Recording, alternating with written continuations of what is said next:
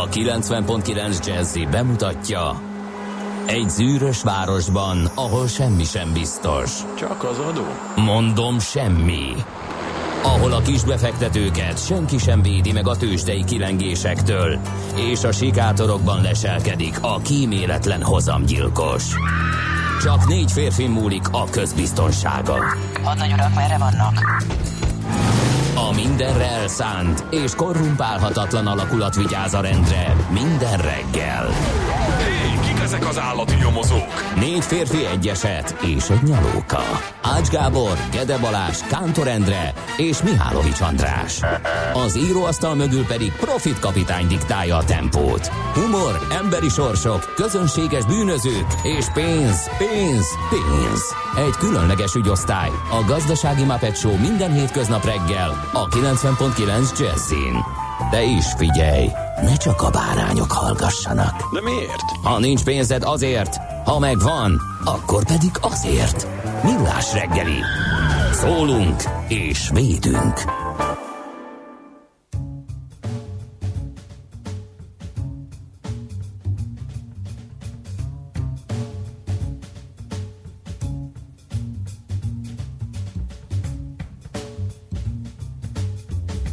Jó reggelt kívánunk, kedves hallgatók! Ugye megijedtünk, ugye? Ugye? Ezzel a kezdéssel. Ez a Millás reggel itt a kilencven pont kilenc Jazzy Rádion, és ezzel reflektáltunk arra nagyon sok kedves aggódó es em es-re és WhatsApp üzenetre, amely az, emi, az iménti technikai malőrtre próbálta felhívni a figyelmünket, de mivel hát éppen mással voltunk elfoglalva, ezeket csak most vettük észre, meg hát ugye természetesen a malőrt is. Na minden esetre ez egy ilyen keddi nap, kétezer-tizenkilenc január huszonkilencedikén, a mikrofonoknál pedig Ács Gábor. És Mihálovics András. No, képzeld el, hogy üzenőfalunk érthető okokból már most tele van. És annak... be, hogy tesztelted. Igen, tesztelted. Te, szóval te, te kidobáltad innen a... Tenéket, te negyed órával hamarabb akartál műsort kezdeni, csak nekem igen, nem szóltál. Tehát, így van. Eh, hogy csak, hogy rekonstruáljuk az eseményeket. De ne rekonstruáljuk. Na! Én pedig azt mondtam, hogy egységnyi pénzért én csak hat óra negyvenötkor vagyok. Igen, szakmai vita. Igen, persze. Zsolt hallgató ma a rekorden, a nulla harminc húsz tíz kilenc nulla kilenc, már négy huszonkilenckor figyelmeztetett bennünket arra, és ezen keresztül természetesen hallgatótársait is, hogy nagyon csúszik. Járda, úttest, mindenki vigyázzon, nehogy diótörés legyen a mai csúszkálásból, írja ő. Aztán... Diótörés. Igen. Pont ezen mosolyogtam este, mikor láttam, hogy mi vár ránk reggel, hogy egész vasárnap tele volt a sajtó az ónos eső figyelmeztetése, ami természetesen volt. Elmaradt, hát ugye, illetve kevés helyen volt, ez mindig ilyen, hogy azért az nagyon speckó hőmérséklet kell, meg pont úgy alakuljon, hogy fagyott felületre érkezzen a folyékony halmazállapotú csapadék, ez volt az idei télen körül az ötödik ónos esőriasztás Budapestre, és egyikben sem valósult meg, legalábbis a mi környékünkön, kisebb területeken lehetett. Ellenben az, hogy utána a brutális latyak kockára fagy, és azzal kapcsolatban semmiféle riasztás soha nincsen, mert ugye az Nincs. már az a senki se érdekel, pedig sokkal azt mondták, hogy mindenféle, biztosra mentek, mindenféle halmazállapotú csapadék elképzelhető, és tegnap a Bandival néztük, hogy hogy az az meg is volt. Eső, aztán ónos eső, aztán havas eső, aztán hózápor. Ezt mind innen adásból végigéltük. Ónos esőt azt hogyan láttátok? Azt csak ére... Nem láttuk, azt csak, csak láttuk, hogy lehet. Olyan furcsa, és kinyitottuk az ablakot, és zizegett az minden. Fa, az ahogy. A fagyott eső. Akkor fagyott az ónos, eső. Tudom, az, az, az, amikor folyé, folyékony, ahogy esik, és egyből lefagy, és ilyen alattomos uh, csúszó jégréteget képez a, a felületen. Szóval az a vicces tényleg, hogy amikor meg tényleg oda kell figyelni, akkor meg a, a, az meg már, arról már nincsen figyelmeztetés, mert nem lehet, nyilván ez már nem a csapadék, egész egyszerű lefagyás, de sokkal veszélyesebb. Ja, hát nem, nem, nem, ez nem igaz, hogy sokkal veszélyesebb. De mond, szerintem na, körülbelül ugyanolyan veszélyes, amikor nappal megolvad, és nagyon durván, és ráadásul alatomosan visszafagy. Most ez van reggel, azért is beszélek róla annyit, hogy tényleg mindenkinek felhívjuk rá a figyelmét. Nagyon óvatosan vigyázzunk, és korábban indult. Nagyon vigyázunk. Ismételten csúszós jó reggelt kartársak, M. Kartárs jó voltából az irodában gyűjtök egy kis alvásidőt. Ej, ej, apuka! Lelépünk otthonról az ordító gyerek mellől, hogy az irodába kumjunk egy kicsit. Hát mit szól ez majd a nagyságos asszony? ha meghallja ezeket a szavakat. Minden esetre annak örülünk, hogy üres utakon suhant Gödről Pestre D-kartárs minden szakaszon. Az útviszonyokra azonban ő is felhívja a figyelmet, erősen figyelj, mert a lefagyások kellemetlen meglepetéseket képesek okozni, csak óvatosan. Aztán jó reggelt uraim, én speciál azt sem bánnám, ha hatkor kezdenétek, írja Pengész a hosszas gumizenélésre. Egy másik hallgató, ezt nevezem korai, meglepő, lendülethiányos kezdésnek, vagy csak valaki rossz gombot nyomott meg, írja e, egy másik hallgató, és akkor, na akkor most már aggódom, értetek, minden oké, okay, de megfejtettem, egy főpróba volt, majd negyvenötkor lesz az igazi, úgyhogy a proféta beszélt Miskából, mert hogy tényleg e, ez történt. Jó reggelt, hideg van, Csepel, Iseszeg, Gödöllő útvonalon csúszós utak, de annyira nem vészes, és tavaszt követel a szerelmes futár, aki hát most már a futottak még mezőnyébe csúszott le a mai üzenetével. Az M egy M hét bevezető a hatodik kilométertől már beállt, írja egy hallgató még, és e, csak beijesztés, hogy már harminckor leadjátok a műsor szignálját. Jó reggelt, látom nálatok, ma van hétfő, de legalább végre hallhattam, milyen zene megy a műsor alatt. Na ez, ez a pozitív hozzáállás Katától, illetve gusztustalan jó reggelt, most Oroszországból írja Szóló a, a, ő maga kis üzenetét. Na ezek jöttek, nézzük, hogy mi történt január huszonkilencedikéhez kötve. Hát először is Kisztihánd az adéloknak, mert hogy nevük napja van ma, külön köszöntjük őket ebből az alkalomból, és akkor nézzük, hogy mi történt január huszonkilencedikéhez kötve. Hát például Karl Benz ezernyolcszáznyolcvanhatban pont ezen a napon szabadalmaztatta a gázmotorhajtású járművet, ez volt a megnevezés, gázmotorhajtású jármű, ez volt állítólag a hozzáértők szerint minden autók őse. Aztán ezernyolcszáznegyvenöt megjelenik Edgar Ellen Poe a Holló című verse, és ezerkilencszáztizenkilencben megint csak január huszonkilencedikén a berenkei kormány által a nemzet halottjának nyilvánított Ady Endrét örök nyugalomra helyezik a főváros által adományozott dísz sírhelybe. Hát ennek kapcsán el kell mondani, hogy kilenctől tízig Ady Endréjé a tőzsdén kívül, egy kis tőzsdei kitérőn kívül az éter, mert hogy Katona Csaba a halála napját, a halálának a körülményeit idézi fel, majd mesél a múlt rovatunkban, illetve kultmogú rovatunkban Ady Endre jelentőségéről is váltunk állandó történészünkkel néhány szót. Aztán a születésnaposok ezernyolcszázhatvanban január huszonkilencedikén Anton Pavlovics Csehov, orosz író, ezerkilencszázhuszonötben Kemény Henrik Kossuth díjas magyar bábművész, szerbusztok pajtikák, ugye Vitéz László, hogy kidobta a lábait, és e, paradicsomképűt agyonverte a serpenyővel. Én bevallom, hosszú ideig nagyon féltem e, Vitéz Lászlótól, épp úgy, mint az ördögöktől, de aztán már elmúlt, és azóta megszerettem. Aztán ezerkilencszáznegyvenötös évjáratú Tom Selleck amerikai színművész, rá öt évre, de még mindig január huszonkilencedikén Vámos Miklós magyar író, forgatókönyvíró ö, született meg, és hát ma ünnepli születésnapját. ezerkilencszázhetvenkettő január huszonkilencedikén született Rogán Antal ö, magyar politikus. Mekkora buli lesz a Pasa Parkba, vagy mi a neve, ahol ő állítólag hát, nem a saját. Vagy nem, nem ott. Úgy, nem lesz ott. A buli, ki tudja. Igen, igen. igen. Csak a közlekedési eszközön mindenkinek beugrik, hogy hogyan érkezik a vendégsereg ilyenkor. Igen. No, hát ezek voltak, amiket fel kellett idéznünk így korán reggel. Fölidézünk, figyelj, fölidézünk még van. Na mit idézünk? Hát ha már Katink, ennyire tetszett Katinkának, hogy megmutattuk, hogy mi megy alattunk, akkor megmutatnánk. Nem a Katinkának, Kata, nem ugyanaz. Kata, ja, ó, bocsánat. Jó. Uh-huh. Szóval Katának. Figyelj, akkor mutassuk meg a gumjainkat, mit szólsz hozzá. Nem mondod. De hát figyelj, van, van ez. De akkor adjál hangot is, mert ez így bármi. Hát egyébként ne beszélj, és akkor hallatszik. Na, de mert az, azt mondom, van egy ilyen. Ja, ez az ugyanaz. Jó? Ez jobban tetszik? Lehet szavazni. Kettes számú, melyik, melyik legyen ma. Ezeket szoktuk keverni, csak...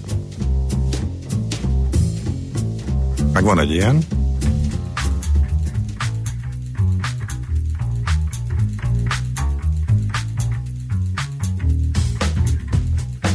Na, te melyikre szavazol? A kettes. A kettesre? Jó, akkor a mai nap a kettes gumizenéje lesz. Jó, szóval ezek vannak alattunk, ezekből volt. Ha már ez a gumizene órája, akkor egy kicsit több is volt belőle a keleténél, akkor ezt is megmutattuk, hogy Hát, erre mondanád, hogy kis műhelytitok. Na, de akkor egy kiváló zenével folytatjuk.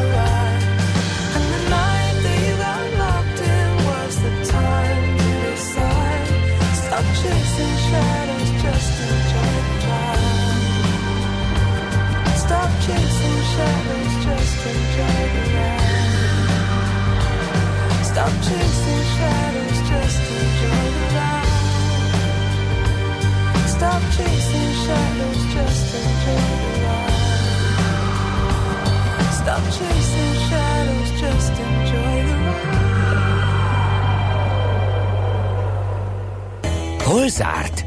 Hol nyit? Mi a sztori? Mit mutat a csárt? Piacok, árfolyamok, forgalom a világ vezető parkettjein és Budapesten. Tőzsdei helyzetkép következik. Kérem szépen, a Budapest értéktőzsdével kezdünk, majdnem egy százalékot ment fölfelé, és hát a nemzetközi hangulat annyira nem volt kedvező, úgyhogy ez igen szép teljesítmény, de majd a nemzetközi hangulatról majd Ács kolléga besél. negyvenegyezer-háromszázharminckét pont lett a vége, és a vezető papírok mindegyik erősödni tudott. A legjobban egy egész hat százalékkal a Richter ötezer-nyolcszázötven forintig, egy egész egy százalékot drágult a MOL háromezer-kétszázkilencvennyolc forintig, az o té pé tizenegyezer-hétszázötven forinton zárt, ez kilenc százalékos erősödés, a Telekom pedig két százalékot gyötörte feljebb magát négyszázhatvanöt forintig, Érdekes mozgások voltak még az elmű piacán, ott kettő egész kilenc százalékos plusz lett a vége, ami igencsak megsüvegelendő teljesítmény. Volt egy Graphisoft Park mínusz egy egész négy százalékkal, ami még talán érdekes lehet. A Rába egy egész hat százalékot esett, a Cikpanónia egy egész kilenc százalékot, és kérem szépen az Appenin négy egész kilenc százalékos mínusszal fejezte be a kereskedést. Ehhez képest külföldön hát az elmúlt hetekben szépen emelkedtek és visszapattangattak az előző napokon az indexek. Tegnap viszont Amerikában jött két olyan gyors jelentés nagy cégektől, nagy és fontosnak tartott cégektől, amelyeken az a piac meglepődött, illetve ez okot adott arra, hogy ismét megpróbáljon belekezdeni egy profit realizálásba a piac. Még mindig természetesen az a karácsonyi mélypont a mérce, ahonnan lehet számolni, hogy tizenhárom százalékot ugrott fölfelé az S and P ötszázas, ez volt az a szenteste szentestei kereskedés, ami engem is megihletett, mert már nem értettem, miért szakad ennyire. Éppen ezért tudom, hogy pillanatban pont azt a részvényt vettem meg, amelyiknek profit warningja volt. Úgyhogy egészen pontosan tudom, hogy az Nvidia az most, hogy a profit figyelmeztetések kapcsán esett tizenhárom százalékot, még mindig magasabban van, mint ahol karácsonykor például én is vettem, az azt jelenti, hogy jóval többet emelkedett, tehát az index fölött emelkedett, és most ezt adta vissza lényegében. A másik, a kiábrándul, kiábrándulást hozó gyors jelentés. Adná a cégednek Hernyó nevet? Hernyó Enyerté? Nem. Hát csak nem. nem. Valamiféle eh, agrokemikáliákat forgalmazó vállalkozásban nem kezdenek. Hát ez pont nem az, de lehet, hogy úgy indult, már fene se tudja, igazi ipari konglomerátum már nőtte ki magát, ugye a Caterpillar az idők folyamán, minden esetre most nem csak az eredménye volt tré, hanem még hozzátette a profit warningot is a következő negyed évre, így aztán megcsapták csúnyán, hú, ez is nem tizen, nem kilenc egész öt százalékot esett, magával rántva a szektort, az ipari papírok is, az Nvidia pedig értelemszerűen a chipgyártókat, az egész szektort magával húzta, ők egyébként, mármint az Nvidia, nem a bányászokról meg kriptóról beszél, hanem egész egyszerűen a kínai lassulás miatt romló üzleti körülményekre hívta fel a figyelmet, illetve ezzel magyarázta azt, hogy a következő negyed évben a korábbi várakozásokhoz képest gyengébb profit aratokkal fog előrukkolni, tehát módosította a várakozásait. A másik oldalon a nagyot esett az olajár, és ez jót tett a légitársaságoknak, ők voltak legjobban teljesítő szektor, közülük is kiemelkedően majdnem öt százalékot ment az American Airlines, ne csak mindig fapadosokat említsek ebből a szektorból. Úgyhogy nagyjából ennyi volt Amerika, de összességében az volt látható, hogy napon belül a kezdeti sokkból a piacok fölfelé jöttek, a második felében a kereskedésnek már csökkentek a veszteségek, a Dow Jones egy százalék alatti mínusszal beérte, a, nagy, a Nasdaq picivel egy százalék fölött, az S and P ötszázas pedig nyolc egész tíz százalékkal, tehát ő is egy százalék alatt. Tehát az előző napok, heteknek a jó teljesményhez képest a durva, néhány nagyon rossz cégeredmény okot, okot a profitok besöprésére nagyon leegyszerűsítve ennyi történt. Tőzsdei helyzetkép hangzott el a Millás reggeliben. No, jó reggelt, jó kis tréfa volt. Egy pillanatra összerezzentem, óriási késésben vagyunk, de nem, viszont gumizene nélkületek nem annyira szórakoztató, írja Zoli Münchenből. Nagyon morgos az a maci. Ma reggel életem értelme az, aki M. Carter ügyelete idején beküld aludni az irodába, szó sincs semmi befelé kummogásról, mivel a családi álláspont az, hogy aki tud, az aludjon, miért legyen mindenki nyűgös. Ilyen a megértés és elfogadás nehéz helyzetben. Nagyon jó. Mm-hmm. Na persze. Mondhatnám, ne, Maci, de nem akarom. Maci ezt... úgy csinál, mint aki nem hiszi el, de... Igen. Aztán... Ez, ez így működik, és ez tök jó. Igen, igen, igen. Aztán uh, többen... Uh, a harmadik verziót írják, de a legeslegtöbben a második verziót írják. A, mert befolyásoltad a, a hallgatókat. Jó, legyen. Jó, akkor lesz a harmadik is néha. De, de a te orgánumod úgy is túlhasonló mindegyiket, úgyhogy végül is egy olyan reggel, amikor te ülsz itt velem szemben, nagyjából pont mindegy, nem? Igen. Na, akkor ó, ezt a, Schmidt Andi egy miután kinyújtózta magát. Isten, három és fél perces nyújtózkodás, ilyet se láttam még. Igen. Úgy tűnik, akkor a hét órás hírek a nyújtózkodás jegyében kezdődik, és majd nyolckor jön a gigantikus ásítás, ugye Andika? Most miért mondom az De még valami tapasztalati alapon.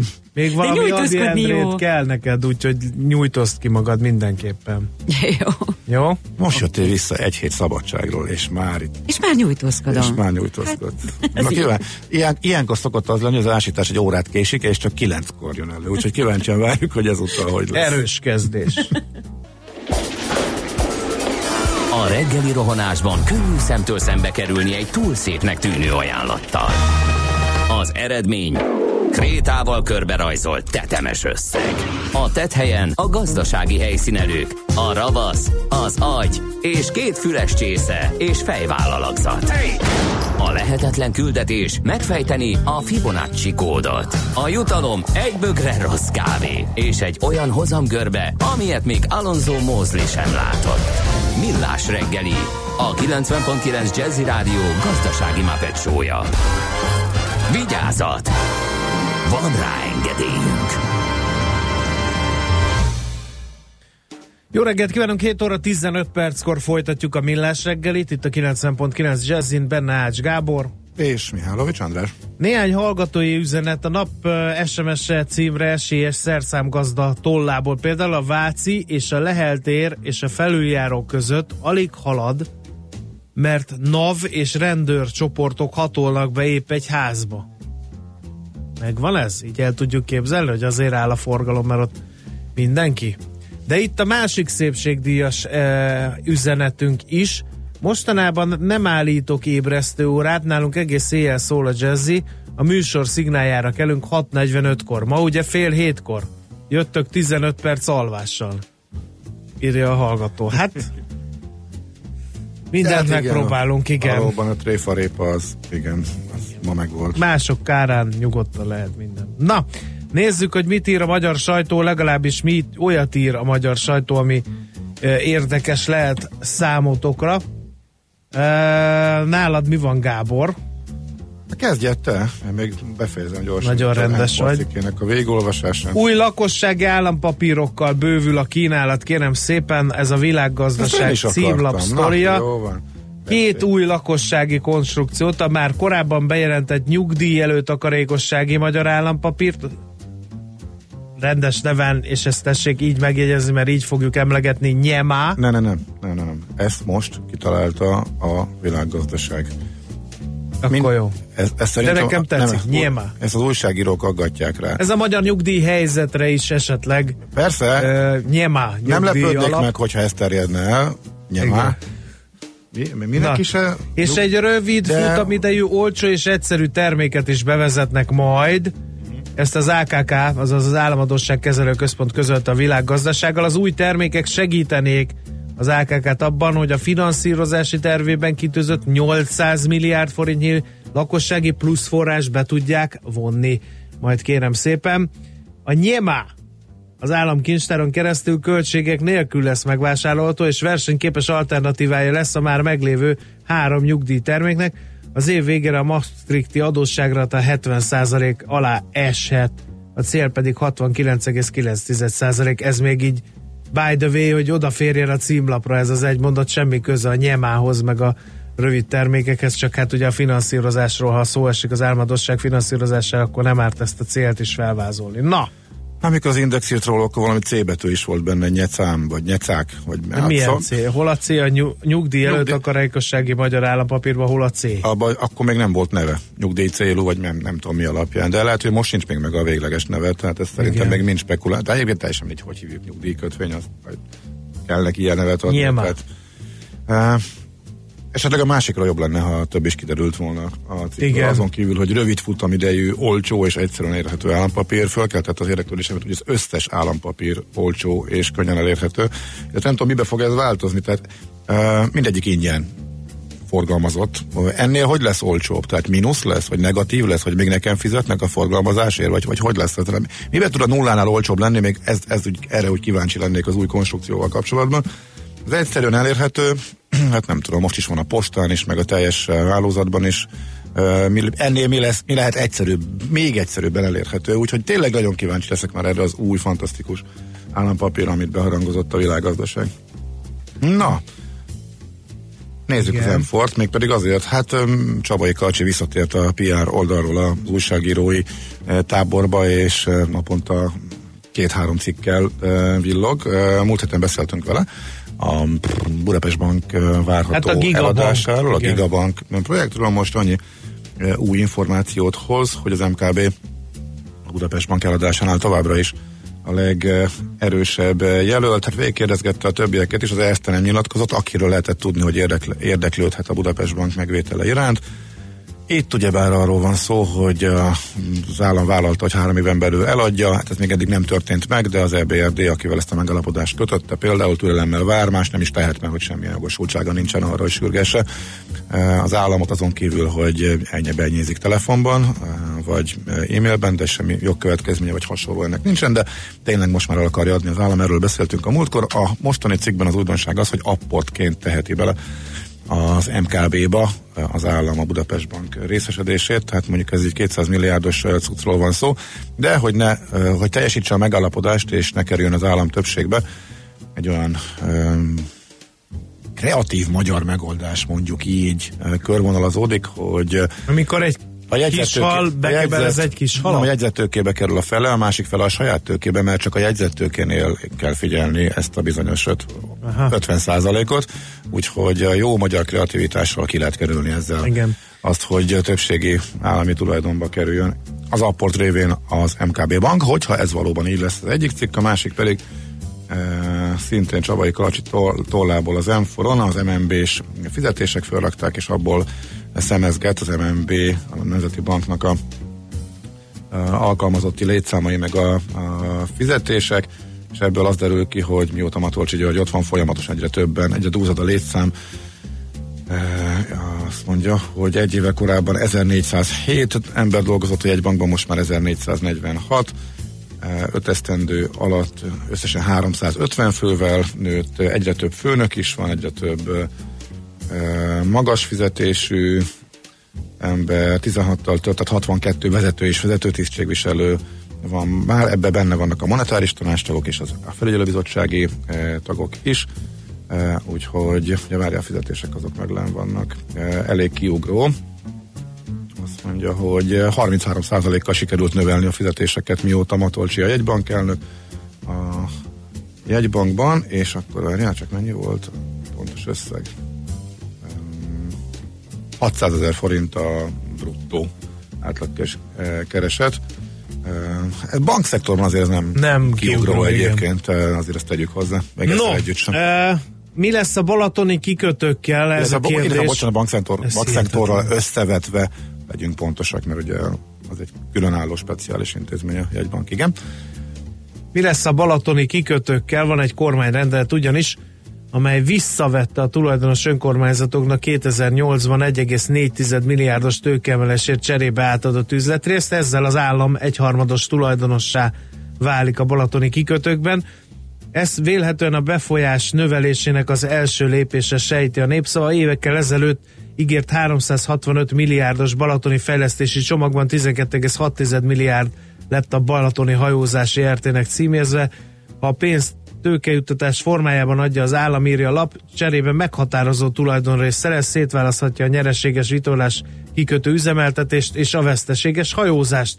Előbbit értékesíthetik, utóbbit pedig dotálják majd az adófizetők pénzéből, sejti, még egyszer mondom, a lap. És akit érdekel a szarvasi kávéfőzőgyár sanyarú sorsa, az mindenképpen olvassa el az előszoró gé hét pont hú megjelent cikket. A menedzsment súlyos hibái vezethettek a szarvasi vas és fémipari zé er té bedőléséhez, ugye a kávéfőzőről ismert céget az rég Ike, nem az, az ilyen készülékek értékesítéséből éltek, bevételük kétharmadát lámpák hozták, ezek nagy részét egyetlen cég, az Ikea vásárolta hmm. meg.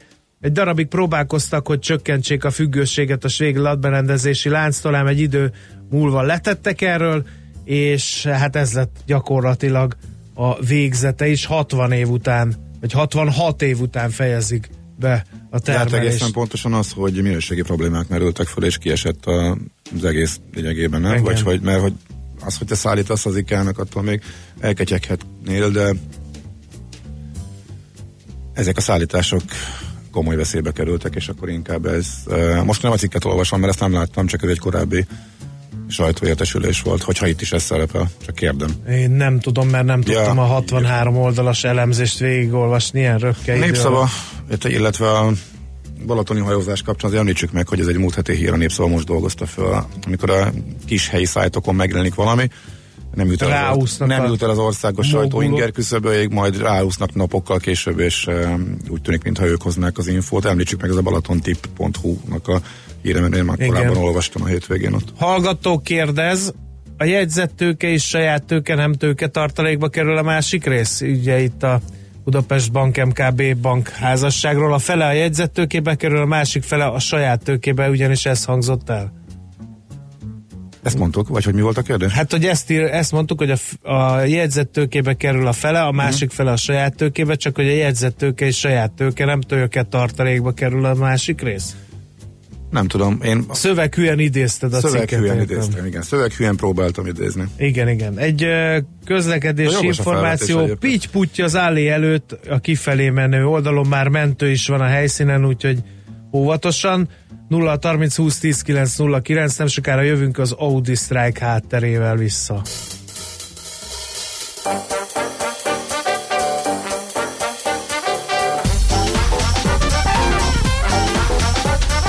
Vásárlás, francos új plázák, sálat nem rundák. Ó, nézd, drágám! Szandálok, ruhák, nyakláncok, üres reklámok.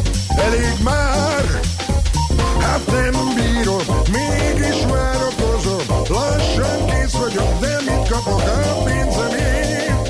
Egy édes csók, bájos pillantás, egy kis csábítás, nem kell más. New York, San Francisco, édes báj és vonzó nő az nő, bármerre jársz. Nő nélkül az életem, ha egyedül vagyok én szétesem, a millió a pénz hiába már. Nő nélkül az életem túl egyszerű és nem élvezem, a bankkártyám is unatkozik már.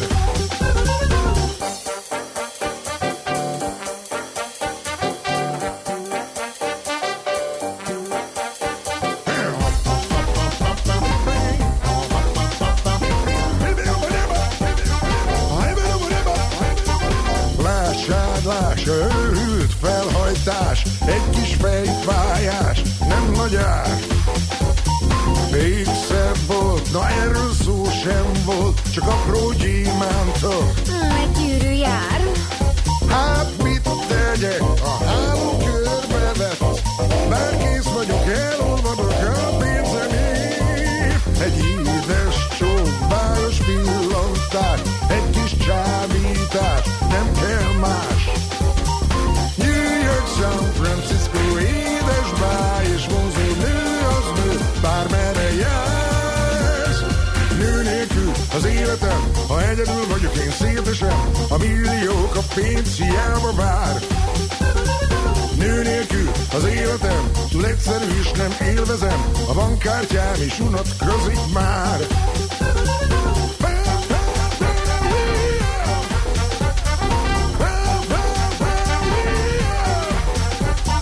Nő nélkül az életem, ha egyedül vagyok én szétesem, a milliók a pénz hiába már. Nő nélkül az életem, túl egyszerű és nem élvezem, a bankkártyám is unatkozik már.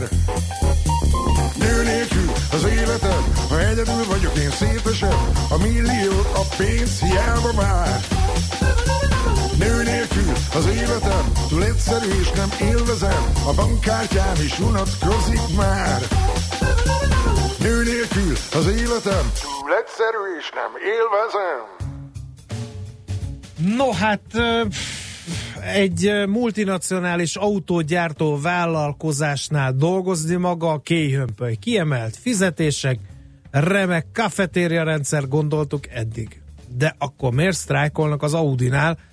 teszi fel a kérdést az átlag ember, élükön természetesen a rádió műsor vezetőivel. A vonal túlsó végén pedig Szörényi András, predesztináltuk ma reggel a vezes pont hu szerkesztőjét, hogy mindezt elmagyarázza nekünk, egy kicsit hátteret adjon, hogy mi a baj az Audinál. Szerbusz, jó reggelt kívánunk! Sziasztok, jó reggelt kívánok, üdvözlöm a kedves hallgatókat is. No, hát előre... ott sem minden fenékig tej fel akkor ezek szerint? Hát attól függ, hogy honnan nézzük, nyilván aki mínusz tízben didereg az építőiparban egyszer sárga mellényben, nyáron védőittal, vízzel, nekik nyilván ezek nagyon vonzó munkakörülmények, de az Audi szakszervezete azt mondja, hogy a magyar termelőegységnél a teljes költségnek kb. három egész egy százaléka csak a bérköltség, míg a más regionális vállalatoknál, gyakorlatilag a pocsonyi szlovákiai gyárban, illetve a Csehországban, az Audinál, meg Lengyelországban ezek a költségek nagyjából a termelés öt-hat százalékát teszik ki. Hát akkor, akkor hadd had, legyek én az Audi védő ügyvédje akkor ebben a beszélgetésben. Hát ez mutatja, hogy milyen baromi hatékony a gyár. Hát egy csomó ilyen gyárat kéne építeni Magyarországon, és akkor hip-hop utolérnénk az ausztriai bérszínvonalat. Igen, hát hogyha ez az osztrák termelékenységgel is együtt járna. Itt, itt ezt nagyon nehéz kívülről megmagyarázni, mert ugye tizenháromezer ember dolgozik nagyjából az Audinál, ezeknek a legnagyobb része ugye sztrájkol, ugye a sztrájk az nem úgy oszlik meg, hogy a termelésben dolgozók azok sztrájkolnak, akik pedig irodai munkát végeznek, vagy logisztikán dolgoznak, vagy bármi más egyéb mérnöki munkát végeznek, nem a gyártás támogatásban, ők pedig nem sztrájkolnak, tehát itt tényleg nagyon komoly arányban léptek sztrájkba az emberek, amennyire az ott dolgozó ismerőseimtől ezt hallottam. Tehát ott most mindenki akkor ezek szerint. Hát állattermelés, tehát uh-huh. azt mesélik, hogy kísértetés csend van ott, ahol egyébként zúgnak a gépek és döngenek a masinák. Tehát itt egy teljesen szokatlan helyzet, ezerkilencszázkilencvenhárom óta nem volt ilyen sztrájk az Audinál, és hát ugye nemrég távozott Thomas Horstman idejében, aki a korábbi igazgatósági elnöke volt az Audi Hungáriának. Az ő ideje alatt abszolút nem voltak sztrájkok, tehát hogy figyelmeztető sztrájkra emlékszem csak, de ilyenre, hogy ugye huszonnegyedike óta jön a termelés, és hát ma már ugye huszonkilencedikét írunk, ha jól emlékszem. Ez abszolút példátlan az Audi történetében, hogy október óta nem sikerült a vezetésnek megállapodni a szakszervezettel. A e, sztrájk kiváltó oka pedig az, hogy elégedetlenek a fizetésükkel a munkások. Mondtál bértömeget, hogy három egész egy, máshol meg hat, de ez azt jelenti, hogy a mondjuk regionális összehasonlításban is nagyon keveset keresnek a magyar Audi gyárban dolgozó munkások? Erről csak a szakszervezettől tudok adatot, de ők azt mondják, hogy olyan huszonöt-harminckilenc százalék közötti az az elmaradás, ami annyivel kevesebbet keresnek a, a magyar Audi munkások, mint mondjuk a, a pozsonyi Volkswagen gyárban működők. Egyébként ott is gyártanak Audit is, meg Bentleyt is. Tehát ez egy olyan összetett dolog, hogy egy Audi gyárban, vagy még egy Skoda gyárban is készülhet Seat, de mondjuk azt, hogy a csehországi, meg a szlovákiai, meg a lengyelországi gyáregységben dolgozók lényegesen többet keresnek a magyarnál, és ugye nem csak nominálisan, hanem még ugye elérte meg aránya is magasabb a cégtermény termelési költségei között, és a szakszervezet szerint azért van itt bőven lehetőség itt fejleszteni. Ugye itt ez, a cégvezetés ajánlott tíz plusz tíz százalékot, idénre tízet meg jövőre, és tíz százalékos bérfejlesztést, ezzel szemben viszont a szakszervezet legalább tizennyolc százalékot szeretne, illetve minimum hetvenötezer forintot minden munkavállalónak, akinél a tizennyolc százalék ezt nem érni el nyilván a frissen belépett vagy alacsonyabb besorolású munkások között, vagy dolgozók között, és hát ők szeretnének ugye jubileumi pénzt, hűségbónuszt, meg minden egyebet, ezért az összességében majdnem harminc százalékos béremelés lenne. Hát az, mekkora, nagyon, az nagyon ambíciózus cél, fogalmazok. Mekkora a munkaerőhiány, mennyire pótolhatók ezek a munkavállalók? Az Audi, azt hiszem a járműszerrel, de vezetője nyilatkozta azt egyszer az Autoprónak, hogy nincs munkaerőhiány, hanem csak alacsony bérezés, valami ilyesmi volt a, a lényege, úgyhogy jól emlékszem. Tehát nyilván az Audinak van annyi pénze, hogy meg tudja teremteni a munka feltételeket, és hogy oda vonzza az embereket, viszont Győri vagy akár Székesfehérvár egyéb regionális összehasonlításban az Audi kifejezetten jó fizetéseket ad, és a kisebb cégeknek ez egy nagyon komoly probléma, hogy ugye vonzza nem csak a mérnököket, hanem az egyetlen a kétkezi munkásokat is, nagy szférákból, tehát Magyarországon belül, de Győri összehasonlításban is, hogy ez egy nagyon fejlett régió, még ott is kifejezetten jónak számítanak az Audinál a fizetés, hát amennyire én hallottam, olyan kétszázötvenezer forintos bruttó havi fizetéssel kezd valaki, ugye itt van évvégén jubileumi bónusz, nyilván nem ugyanannyi, mint Ingolstadtban, hanem annak a töredéke, de mégiscsak más, és olyan ötszázezer forint körül van az átlagfizetés, és olyan nyolc-kilencszázezer forintot keres mondjuk egy mérnök. Uh-huh. Hát ez érdekes, hova futhat ki szerinted, hogy mi igen. lehet a megoldás? Hát ugye van a tíz százalékos ajánlattal a gyár részéről, és van egy harminc százalékos igény a szakszervezet részéről. Elég messzinek tűnik a két álláspont egymástól. De nagyon, és ez egy komoly taktikai csata. Ugye nyilván a központból azt várják, hogy itt a periférián a helytartó az tartsa a rendet, és ne nagyon nőjenek a bérek, vagy ne olyan mértékben, mint hogy a szakszervezet szeretné. Ugye eddig sikerült egy elég jobb balanszot elérni, ezért is nem volt huszonöt éves sztrájk az Audinál, vagy huszonöt éven keresztül. Nagyon nehéz lesz megállapodni, mert ugye mind a két oldalnak ez komoly arcvesztés lehet, de mivel az Audinak iszonyan nagy gondot okoz ugye a termelés kiesése, nem is az autógyártás, mert ez az évi száz-százhatvan ezer kocsi, amit itt megcsinálnak, illetve az most már több lesz a kú három, meg a kú négy gyártásával, de igazából a motorgyártás az, ami nagyon fáj más üzemeknek is. Igen, ezt azért magyarázd el kérlek, hogy a hallgatóknak, mert ugye most már a magyar sajtó azzal van tele, hogy az ingolstadti gyár is kezd döcögni, lassan a leállás szélére kerül, hogy ez, ezt hogy kell elképzelni egy ilyen nagy multinacionális konglomerátum esetében, mint az Audi. Ilyen specializálódott üzemek, ilyen láncszemszerűen egymásban vannak fonódva, és az egyik láncszem megpattan, akkor az egész lánc szétesik. Egyre nincs tartalék a rendszerben, hogy nem érkezik motor Győrből, és két nap múlva leáll az egész cég. Nagyon furcsa. Vannak, vannak másodt is motorgyári a koncernek, csak ugye itt az a gond, hogy most a, a piaci igények megváltozásával elsősorban a négyhengeres benzinmotorokra volna nagy igény. És ugye Győrben készül évente két millió motor, nyilván ebben vannak tíz-tizenkét hengeres, hat hengeres, meg három hengeres motorok is, de itt nagyon komoly a, bocsánat, nagyon komoly a négy hengeres benzines gyártás, és hát ugye az emberek alapvetően ezekkel szeretnék megvenni a Tiguant, az Octaviát, ezer másik autót, amit a koncern gyárt, és ezekben nincs olyan tartalék, mert hát nem lehet hirtelen átállni, nyilván a beszállítókat sem lehet egy hmm. pár nap alatt átállítani arra, hogy na, akkor sokkal több benzines alkatrészt szeretnék, amiben motort gyártatunk. Tehát nem minden motorból elnézést, nem minden motorból van hiány, de pont a benzines négyhengeresekből eleve sokkal többet el tudna adni, sokkal többet tudna gyártani is a cég, hogyha lehetősége volna rá, meg sokkal többet el is tudnának adni. Tehát ott, ott kifejezetten szűk a keresztmetszet, meg ráadásul még az elektromos ö, motorokat is az Audi e-tronban Győr gyártja. Ez egy nagyon ö, kedvező fejlesztés volt szerintem, ugye kvázi a jövő technikáját szintén Győrben csinálják, és ugye ezt Brüsszelbe szállítják az Audi e-tronokhoz, és a brüsszeli gyár is már leállt, tehát hogyha nem is egy soros motorral, de uh-huh. meg sikerült megállítani Brüsszelt, hogy azt a kifelt ki Érdem. Ö, hova futhat ki? Mindenki eltökélt? Ez egy ilyen chicken run, hogy kirántja előbb félre a kormányt? Vagy, mert nyilván fáj az Audinak is, és egyre jobban fog. De nyilván azért a, a munkások sem ö, nagyon ö, happy-k ebben a helyzetben, hogy nem tudnak dolgozni. Nagy kérdés, hogy ezek után persze kapnak-e fizetés, van-e sztrájk alap, stb. stb. Elvileg a sztrájk alap az bő egy hetet kibír, a szakszervezet szerint napi ötezer forintot kapnak egyébként a munkások, mert ilyenkor ugye nincs bér, bár bent kell lenni, hiszen ha megállapodás születik, akkor tíz perc múlva indulhat újra a termelés, tehát ezekben a tém helyiségekben, amit nem szeretnek szobának hívni, hiszen általában ezek nyitott helyiségek, nem ilyen zárt kalodák, tehát a tém helyiségekben ott vannak az emberek, és várják a megállapodást, hogy elindulhasson a termelés, de nagyon nehéz lesz. Ugye a szakszervezet szeretne az ingolstadti központ korifeusaival tárgyalni, én nem hiszem, hogy a magyar vezetés hagyná, hogy a keze alól ez ilyen mértékben kínáljon, azért ez olyan komoly presztízsveszteség, hogy... Hát attól függ, meddig tart. Attól függ, sokáig tart, akkor viszont a, a, igen, a, a főnökök mondják azt, hogy jó, akkor viszont ezt már tartalak. Meg hát egy idő után az embereknek is fájhat az, mm. hogy napi ötezer forintot keresnek, ami azért huszonkét munkanappal száztízezer forint, mm.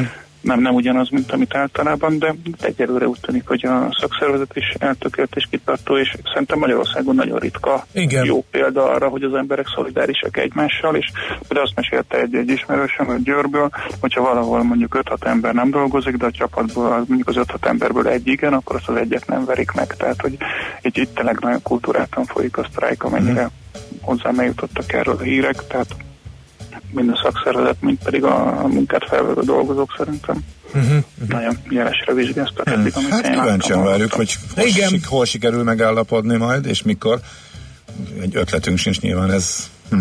megjósolható? Szerintem hamarosan egy héten belül meg kell, hogy állapodjanak, mert hmm. innen azért most egyre jobban fáj és egyre szűkebb a keresztmetszet. Aha, mindkét oldalnak valahol. Mind, mindkét oldalnak, hmm. igen. Tehát meg hát a dolgozóknak is, akik igen, jelenleg magyarányban támogatják a sztrájkot. Aha, rájuk is gondoltam. Oké, okay, folytatásra okay, következik, beszámolunk, hogyha egyesség születik valamilyen formában. Köszönjük szépen a háttérinformációkat, jó munkát kívánunk. Köszönöm nektek is, minden jót. Szia!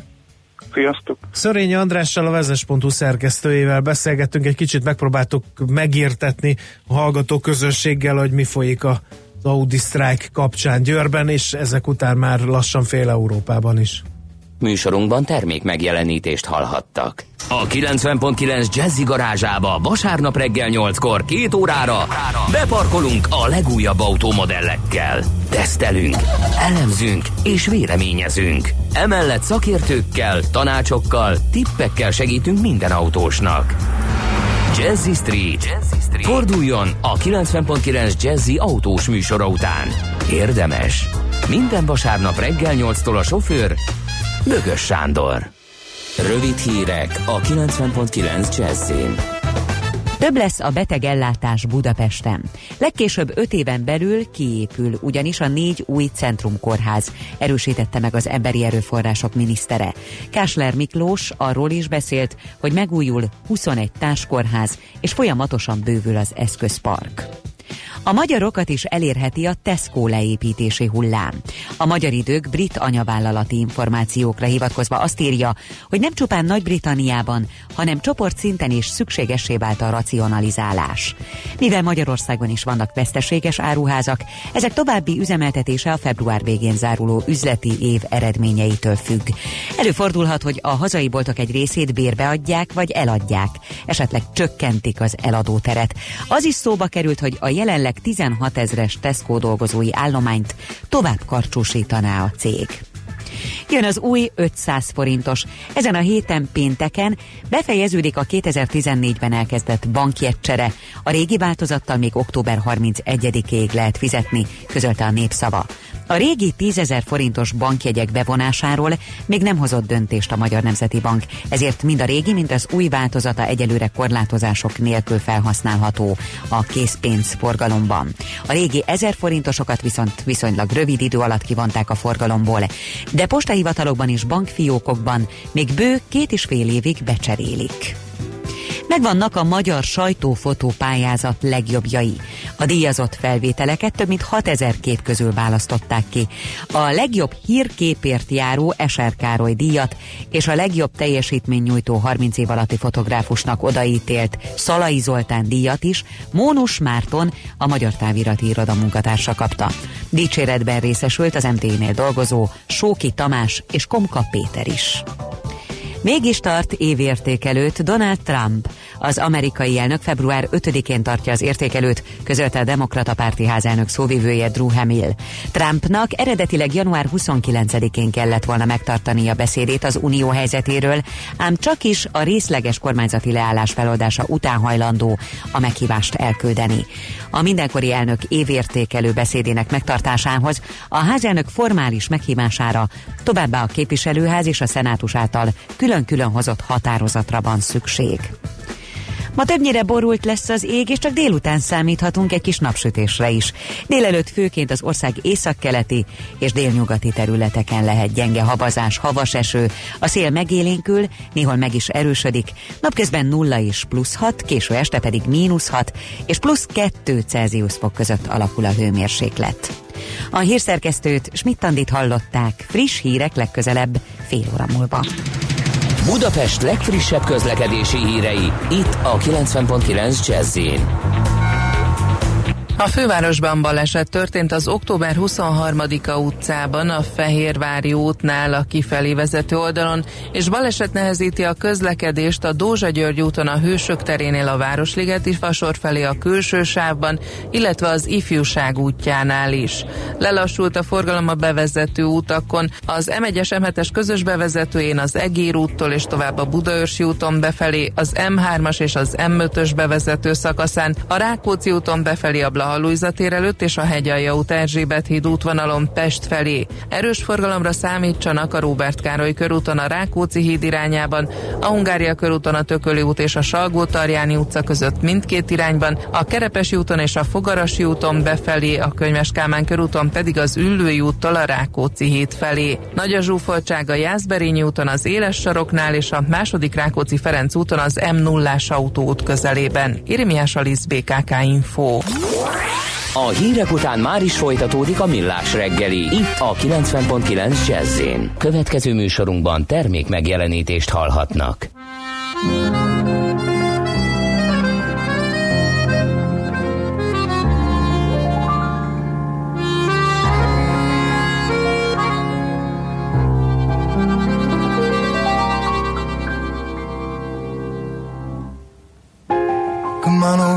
My direction, so thankful for that, it's such a blessing, yeah. Turn every situation into heaven, yeah. You are my sunrise on the darkest day, got me feeling some kind of way, make me want to savor every moment, yeah.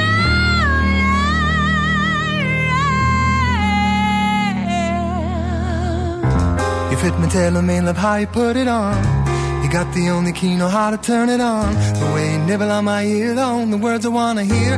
Baby, take it slow so we could last long. Tú eres el imán y yo soy el metal. Me voy acercando y voy armando el plan. Solo con pensarlo se acelera el pulso. Oh yeah. Ya, ya me está gustando más de lo normal.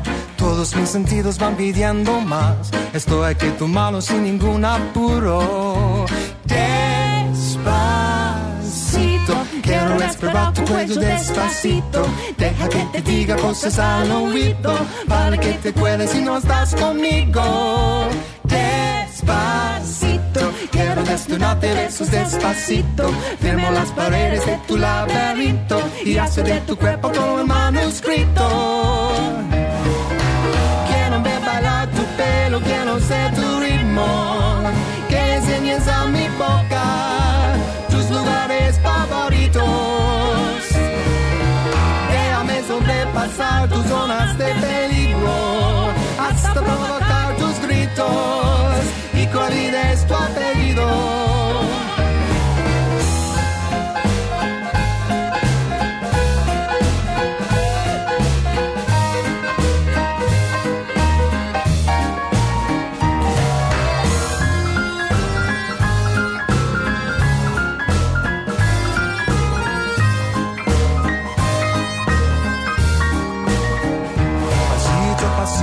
Suave, suavecito, nos vamos pegando poquito a poquito. Cuando tú me besas con esa destreza, veo que eres delicio con delicadeza. Pasito, pasito, suave, suavecito, nos vamos pegando poquito a poquito. Y es que esa belleza es un rompecabezas, pero para matarlo aquí tengo la pieza, oye. Oh, yeah. This is how we do it down in Puerto Rico. I just wanna hear you screaming, ay bendito. I, I can, can move forever, forever cuando esté contigo. Despacito, suave, suavecito, nos vamos pegando poquito. Que le enseñes a mi boca tus lugares favoritos. Pasito, pasito, suave, suavecito, nos vamos pegando poquito.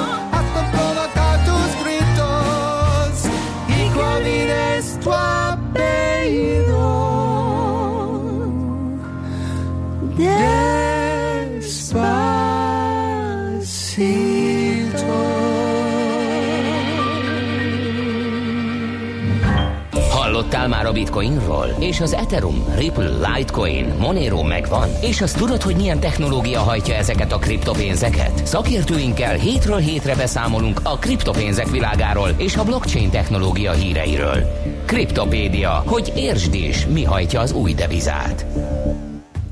Debreceni Barnabás, a Shinrai Kft. Ennek az ügyvezetője Davosban járt. Na nem síelni, vagy nem, nem csak síelni, kérem szépen. hanem van ott egy kis pitty-putty, egy ilyen világgazdasági fórum nevezettük is, röpke meeting, na hogy ö, ott mi történt kriptodeviza fronton, ezt fogjuk vele megbeszélni. Szerbusz Barna! Sziasztok, jó reggel! No, hát ö, az egyik leágazása nem a fő témája volt a Davoszi Világgazdasági Fórumnak, a blockchain technológia és a kriptodevizák ügye. Ö, milyen konklúziókat ö, látszott körvonalazódni? Érdekes volt azért, mert a teljes spektrum képviseltette magát, tehát a, a két, két szélsőséges figura talán a, a Nouriel Roubini és a Tim Draper volt. Ugye a Nouriel Roubini a, a, az ős ö, kriptoszkeptikus, ö, és Tim Draper meg a globalista, libertariánus amerikai szupersztár kockázatitőke befektető, aki meg azt mondja, hogy a Bitcoin lesz az egyetlen világpénz, de, de a, ezt a két embert leszámítva igazából a, a, a többiek viszonylag, tehát vala, valahol a kettő között helyezkedtek. Tehát a két szélsőség csatázott. Hát kitettél igen egy videót, én ezt végignéztem, személyeskedéstől sem mentes vita robbant ki a felek között, ugye a két ellentétes pólus között. Mi volt a pro és mi volt a kontra érvek között az, ami leginkább megragadta a figyelmeden? Ugye az, az, az egyik érv a, a, a szkeptikus irányból az az, hogy itt, hogyha hogy lesz, lesz öm, központi banki vagy jegybanki digitális készpénz, de hogy ez nem, nem kripto vagy nem blockchain alapú lesz. És ö, gyakorlatilag a, a jegybank számlát fog vezetni mindenki számára, és, és lesz egy, egy központosított számlavezető, és ez, ez olcsó lesz, hogy hatékony lesz, ingyenes lesz, stb., és akkor senki nem akar majd kriptót használni, ha majd, ha majd ez lesz.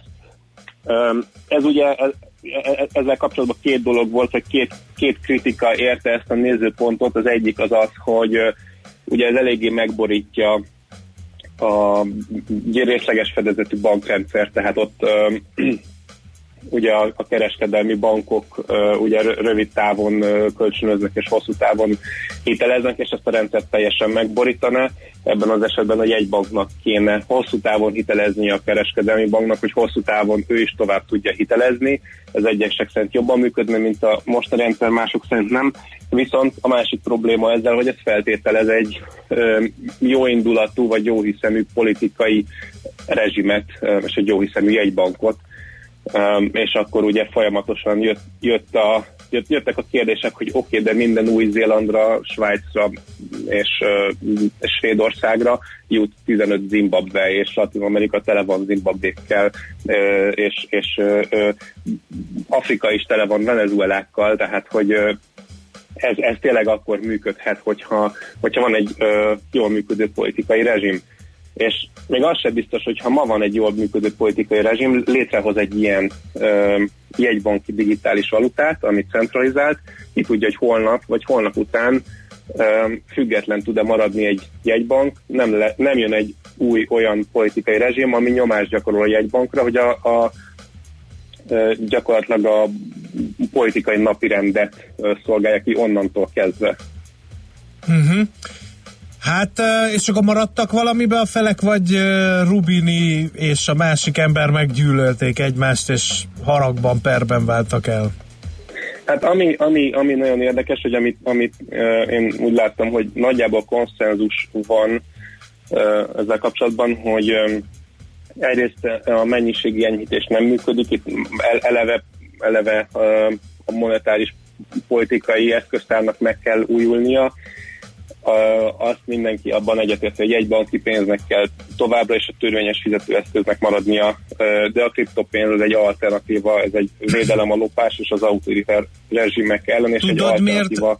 Tudod, miért érdekes ez az egész mondat, amit most mondtál, hogy, hogy abba arra jutottak, hogy a jegybanki pénz legyen a legális fizetőeszköz, oké, okay, rendi, csak, csak hogy egy csomó jegybank, e, hát most finoman fogalmazva, keresztes hadjáratot e, folytat a kriptodevizák ellen, ezek között van egyébként a, a Magyar Nemzeti Bank is, aki hát nem győz figyelmeztetéseket kiadni, hogy csak óvatosan, e, például a bitcoinnal. Igen, absz- abszolút, és erről is volt szó, tehát nagyon sok, ott többen úgy gondolták, hogy a, hogy eljött az a pont, amikor egyszerűen az országoknak ö, szabad piaci alapon ténylegesen ö, versenyezniük kell a polgáraikért. A, hát Japán, Japán azt mondta, hogy a bitcoin törvényes fizetőeszköz, ők azt mondták, hogy úgy gondoljuk, hogy az, ez nagyobb lesz az internetnél, és szeretnénk, hogyha ö, az új ö, devizákkal kapcsolatos vállalkozások és nagy cégek és a következő Facebook és Google-ok azok Japánból nőnének ki. És, ö, és ugyanez mondjuk a központi bankokra, eddig monopól helyzetben voltak, és most hozzá kell szokniuk ahhoz, hogy, hogy konkurenciá, tehát hogy, hogy piaci alapon kell, hogy versenyezzenek. És ez, ez nem csak azt jelenti, hogy új pénzek lesznek, hanem azt is jelenti, hogyha, hogy a, mondjuk a Fed esetében, hogyha szeretné tartani a dollár árszinteket, ugye a, próbálja a pénzkereslet kínálatot egyensúlyban tartani, és tudja kontrollálni a dollárnak a kínálatát, de a kriptopénz kínálatát nem. És ahhoz, hogy, hogyha a dollár kereslet mellett kripto, jelentős kriptokínálat is megjelenik, akkor hogy kriptóra való kereslet, bocsánat, tehát hogyha kriptokereslet uh-huh. jelentős megjelenik a dollárkereslet mellett, akkor el fogunk jutni oda, hogy a jegybankoknak előbb-utóbb figyelembe kell venniük a kriptopénzekre való keresletet, hogy hatékony monetáris politikát tudjanak folytatni, és hogy szinten tudják tartani az árakat és az inflációt, tehát hogy bele kell majd számítani, annak ellenére, hogy nem tudja kontrollálni. Uh, hát ez meg ingattaggá de... teszi a monetáris politikáját a jegybanknak, hát nem? Meg sebezhetővé a devizákat, főleg, hogyha elharapoznak.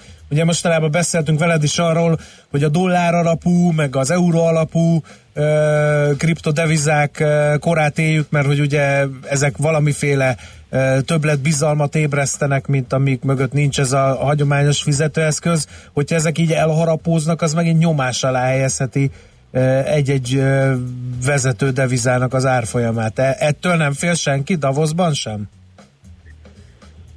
Hát a, a fedezettel, tehát a fiáttal rendelkező fiát fedezettel rendelkező stablecoinoknak annyira nagy hatása nincs, mert az Aha. egy dollár egy tether esetében ugye ott van a dollár, tehát a tether kínál, vagy a tether kereslet az egy dollár kereslet.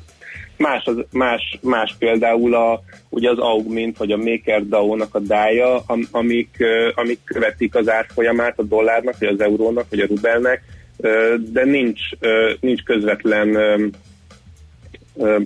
dollárkereslet a végén, vagy eurókereslet. És mivel hogy, mivel, hogy teljesen más, hogy van létrehozva, ugye nincs, nincs valódi euró fedezet mögötte, és, hogy, és, és abszolút az egyik ö, nagy vita az erről szólt, hogy akkor ho, hogyan kell, ho, hogyan lehet ezt ö, a helyzetet ö, kezelni, és igazából, igazából erről szólt, tehát például az egyik előadó arról mesélt, hogy a, a, csináltak erre nagyon sok szimulációt, és egyszerűen lesz lesz egy pont, amikor ezt figyelembe kell venni, uh-huh. és olyan hatásai lesznek, amit, amit még nagyon nehéz előre megmondani, ugye a, a, a negatív kam- kamatok is egy teljesen új dolog, és akkor ehhez jönnek még a, még, még a kriptovaluták, és az, hogy a központi bankok ö, ö, gyakorlatilag szabadpiaci versenybe kell, hogy ö, belemenjenek új privát pénzekkel, és uh-huh. hogy ez, ez egy teljes őrület. Oké, okay, érdekes dolgok ezek, hát látszik ebből is, hogy forrong, forrong ez az egész hát ágazat, vagy egész kis új iparág, amit ugye a blockchain technológia mozgat és éltet. Ezt is mutatja egyébként, hogy már Davosban is ugye ez napirendre került, beszélgettek róla. Hát nagyon szépen köszönjük, hogy időről időre itt a legújabb dolgokról fellebbented a fájtlat, úgyhogy köszönjük még egyszer a beszámolót, és akkor jó munkát kívánunk a mai napra. Köszi szépen, nektek is szép napot! Szervusz! Debreceni Barnával, a Shinrai Kft. Ügyvezetőjével beszélgettünk, ugye ő nekik miszter Coin Bitcoin automatáik is vannak, úgyhogy e, igazán benne vannak nyakig ebbe a kriptodeviza blockchain technológia történetben. Most már le is perget lassan a, a műsoridő, úgyhogy várjuk Schmidt-Andit a stúdióba, a zene után jönnek hírek, vagy most mit tervezel? Most elmondod a hallgatói reakciókat. Elmondom a, a szignál hall... után. Kriptopédia, a millás reggeli új devizarovata hangzott el. Hírek és érdekességek a kriptopénzek és blockchain világából. No, hát jesszus, atya, úristen, ez most komoly, nem volt még elég? Tették fel a hallgatók, például, ez egy ilyen emblematikus kérdés, a Despacito feldolgozása. Kettő darab választ tudunk erre adni szerkesztőségileg, én azt, hogy elnézést, az Ács Gábor pedig azt, hogy legyen nyitott a hallgatóközönség az újdonságra. Annyira tipikus reakció, hogy ha az eredeti az valami, vagy elcsépelt, vagy ciki, vagy valami... De értsd meg, hogy nekem az eredeti sem... és ez sem nyert el a tetszésemet, ízlések és pofonok. Én el tudom képzelni, hogy te erre ráznád a nagyságos asszonnyal. Nem, én nem, én nem erről beszélek, uh, hanem az, hogy nagyon gyakran és más feldolgozásoknál is, vagy egészet, vagy akár csak nem feldolgozásoknál, de aminek mondjuk akár egy dallamát mondjuk máshonnan lehet ismerni, egy tiki műfajból, akkor az a reakció, hogy jaj, Istenem, nem megint. Tehát kezeljük önállóan a zeneművet, az, hogy éppen honnan származik. Szerintem ez mond tipikusan arra volt példa, hogy egy-egy dallam, egy-egy harmónia, az, az, az lehet teljesen más, és akár még tök jó is, hogyha más környezetben és más stílusban, más hangszerelésben rakják. A te barátod János, aki azt írja, hogy ez a Despacito feldolgozás óriásivá tette a reggelt, köszönöm. Hát akkor igen. Ez az én emberem pedig az a hallgató, aki teljesen... Ezek mindig megosztják a hallgatókat, ami így van jól, néha ilyenek, ilyenek is kellenek. Nyitott füllel álljunk hozzá, én csak annyit, ennyit kérek. A hatos bevezető tető lassú az em nullától a Fonó utcáig, ezt Kiskalács írta, illetve jött néhány Audis e, hozzászólás is. Az Audi között miért lenne tartalék? Beszállítók is úgynevezett időkapura számít, szállítanak, hát akkor még két Audi gyár egymás között. Just in time. A puffer mérete maximum az in-transit mennyiség lehetett, egyébként írja a, a hallgató. Persze, én értem, de a, akár más okokból is, akár időjárás okokból is leállhat a szállítás. Én értem, hogy nem hatékony. Hatékony, hatékony. Persze, hatékony. Hát nem hatékony, hogyha áll a készlet, nyilván persze, hát ki kell ezt uh, centrizni, de hogy ennyire ki van, azt, azt, azt nem gondoltam, hogy itt egy-két nap tartalék sincsen a rendszerben. Tibor kérdezze, devizapiaci rovatnak mi az új idősávja? Ezen dolgozunk, még nincs devizapiaci rovat, kezdes Tibor, de majd lesz. Dolgozunk rajta egyelőre, uh, még ígérni sem tudunk. Aztán van ott jobb is az archívban, lerágott csont újra tálalva, tényleg nagyon rossz, írják a Despacitóra, kezdenek elborítani bennünket azok az es em es-ek, melyek ö, ö, hát nem kedvelik, és akkor finoman fogalmaztam ezt a kis feldolgozást. Ö, egy régi igazságot idéznék a Despacito feldolgozás körüli párbeszédhez, miszerint a könyveket írják, de a zenéket szerzik. Ezt nem is tudom egyelőre dekódolni. Hát ez, ez, ez mindkét oldalt igazolhatja, tehát ez... Igen. No! Na, menjünk. Akkor jöjjön Schmidt Andi és a hírei. Aha.